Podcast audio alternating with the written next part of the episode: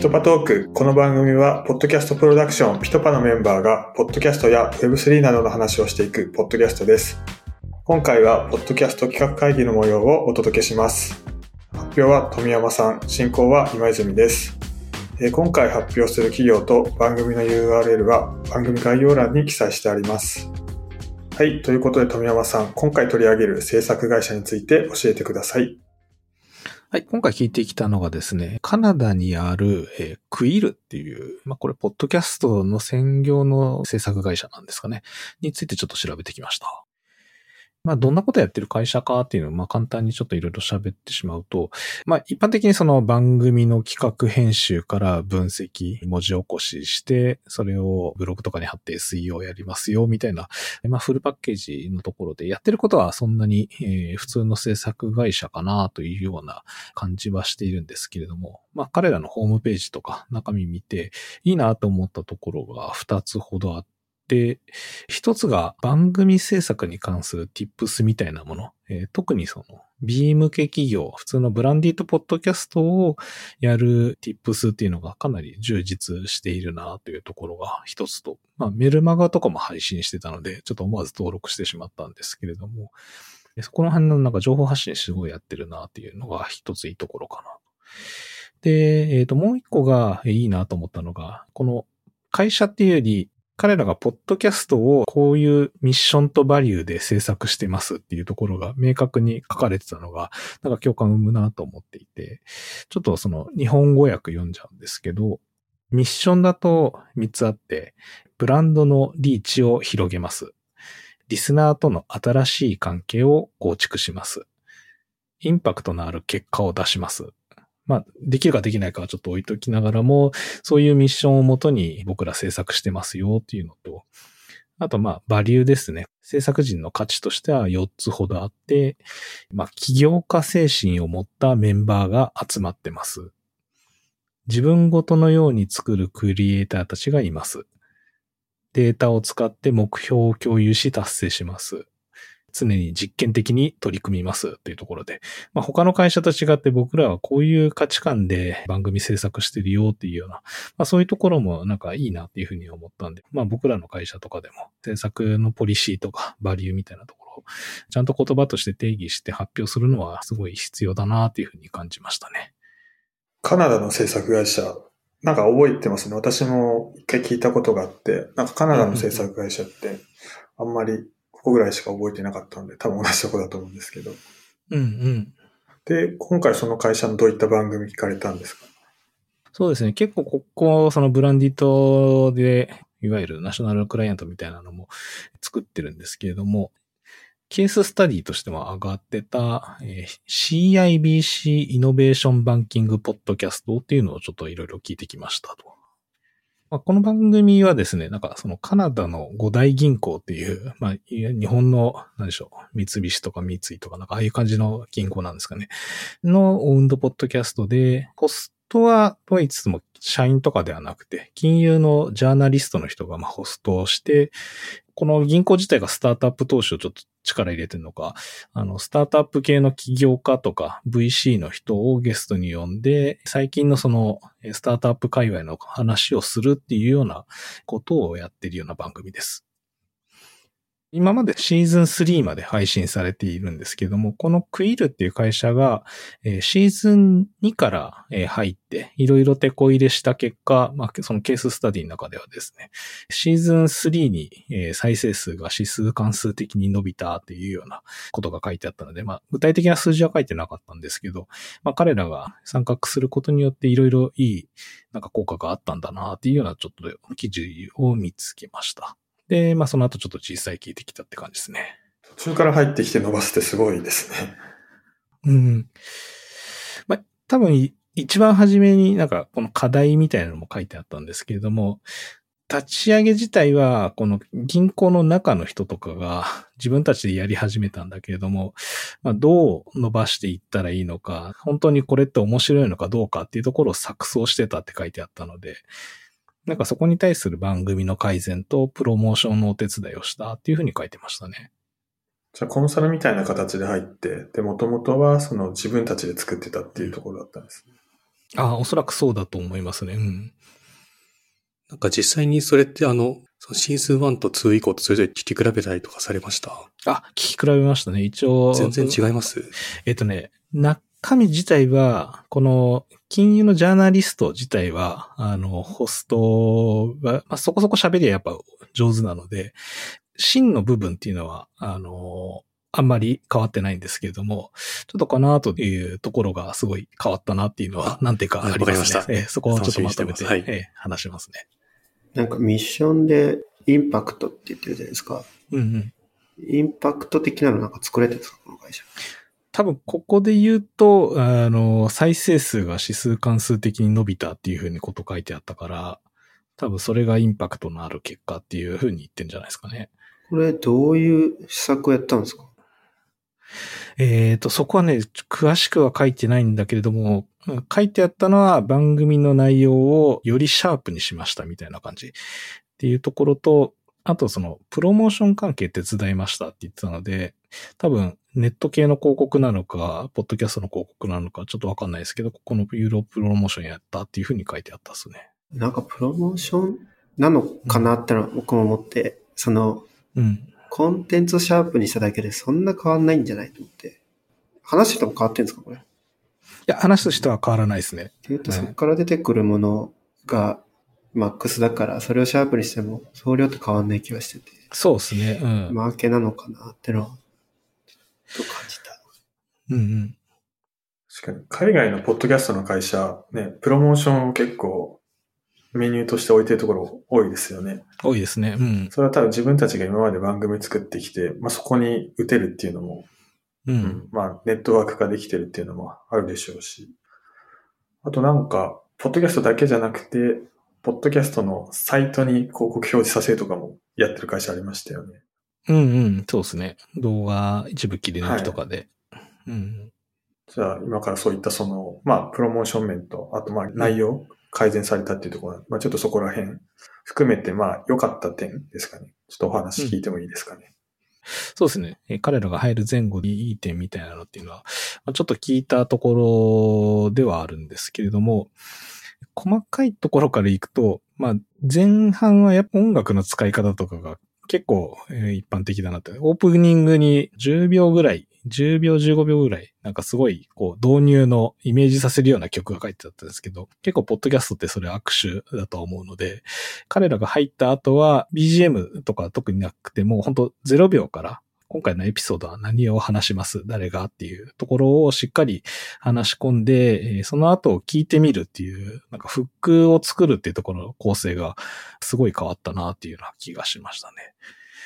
で、あと、まあ、そのゲストを紹介するんですけれども、彼らが入る前はゲストの紹介っていうのがあんま詳しくなかったんですよね。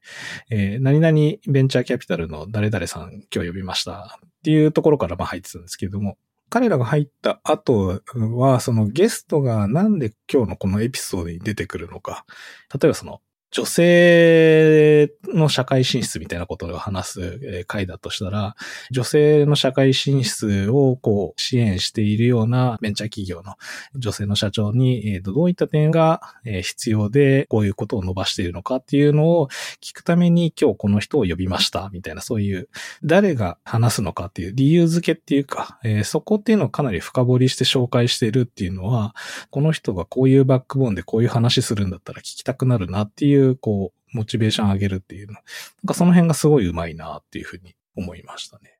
あとはそのエンディングが、えー彼らえーやる前は、えー Apple、Spotify、Google で聞けます。また聞いてください。さようなら。っていうような簡素なやつだったんですけれども、ポッドキャストってリスナーとの距離感、えー大事だなというふうに思ってて、彼らが入った後は、フォローを、まあ、促すっていうところとか、リスナーのその感想があった時に、こういう意見があれば面白いですねっていうので、感想を募集してたり、あとはその、来た感想とかを読み上げたりっていうような、リスナー関係値を深くするようなものを付け足してったっていうのが特徴的でした。あと、あの、タイトルですね。が、簡素だったものがかなり詳しく書く長い文章になってたっていうので、ちょっと例で読み上げるんですけども、ビフォアは2020年の北米におけるベンチャーキャピタルの将来像に関する予測みたいな。まあ、これでも説明にはなってるんですけれども、彼らが入った後は、インプレッションベンチャーズの創設者であり、マネージングパートナーであるクリスチャン・ラソンデと共に、ベンチャーキャピタリストから得た過去2年間の教訓っていうような形で、まあ、誰がどういう話をするかみたいなタイトルをつけるっていうのが、なんか面白いなというふうに思ったとこですね。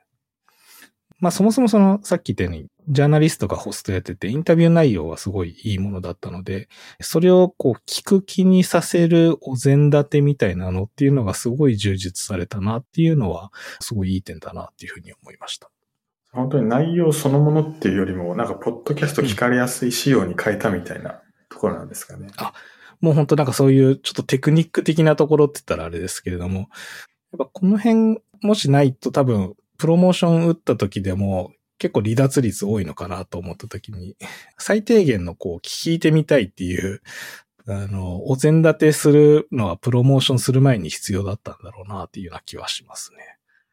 そうですよね。なんか元ある番組にね、途中から入ってどこまで手こ入れしていいのかなって結構難しいとは思うんですけど、うん、まあそこの側みたいなところを整えるっていうのは、まずやりやすいですよね。うん、うん、うん。それはなんか他の企業さんのコンテンツとかをサポートするときになんか参考になりそうだなと思いました。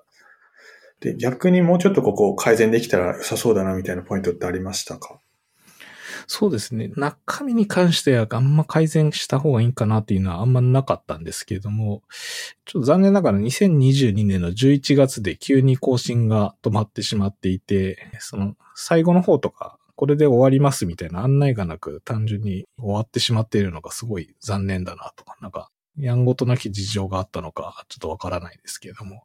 急に止まってしまっているのが逆にそこもったいないなっていうような気はしましたね。なんかシーズン4に入りますとかだったら間空いててもいいのかなと思うんですけど、そういう説明もなくっていうところだったんで、何かがあったのかなっていうところですかね。前のね、あの、発表の時にもありましたよね。急にポッドキャストが海外終わっちゃう。そうそうそう。うんうん。なんかやめるにしても一回続くのか、なんかシーズンが終わるのかみたいなの、うん、なんかそういうのは、あの、リスナー目線であったらいいなというふうには思いますね。うん、これわかんないですけど、再生数とかを KPI として置いてんだったら、マーケやってなかったからやったで一気に伸びるじゃないですか、どうせ。でそっからこう、こうだったのかなとか思うと。ああ、横ばいでって言って。うん、いきなり、まあギリギリで予算の話して、取れずに終わったとかなんか普通にありそうだなます。うんうんうんうんうん。そうっすね。なんかその辺が、どっちにしろただ、辞めるときは、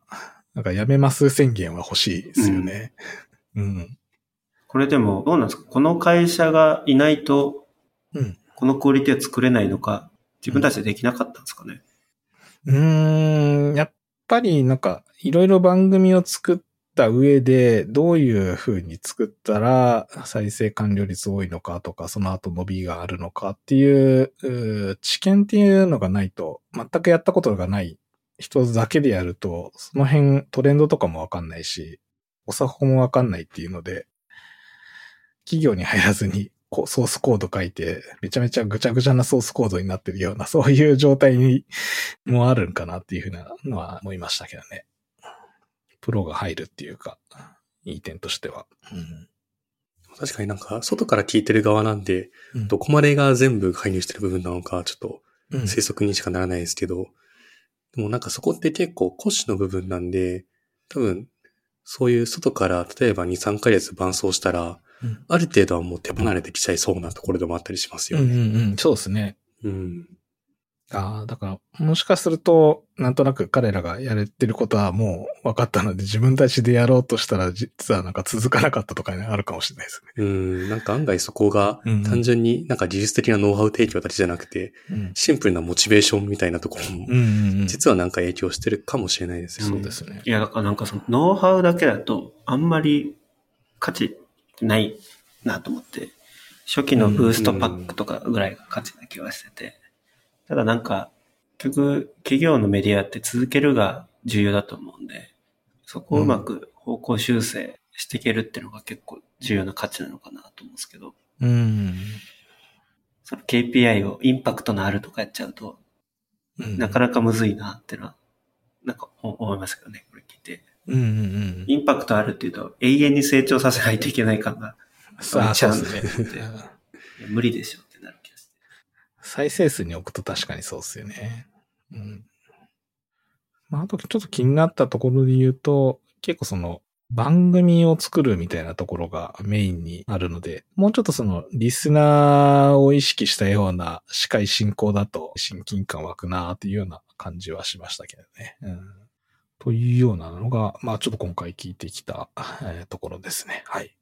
カナダの制作会社っていうところですが、なんかよくね、我々が見てるのはアメリカの会社が多いと思うんですが、なんか国によっての違いってそんなにない感じですかね？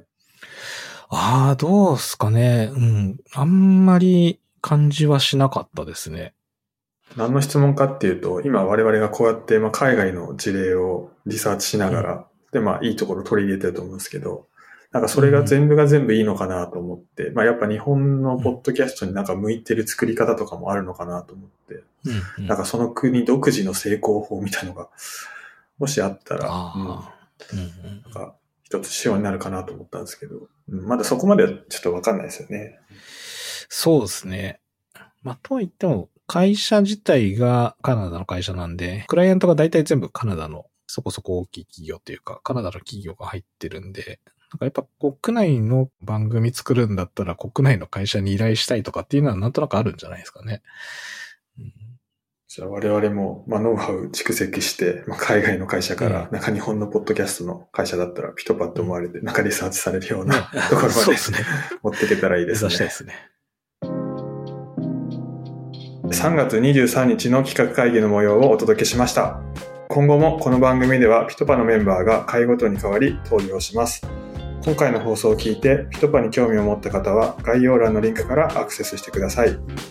これまで制作してきた番組一覧、ポッドキャスト制作のナレッジブログ、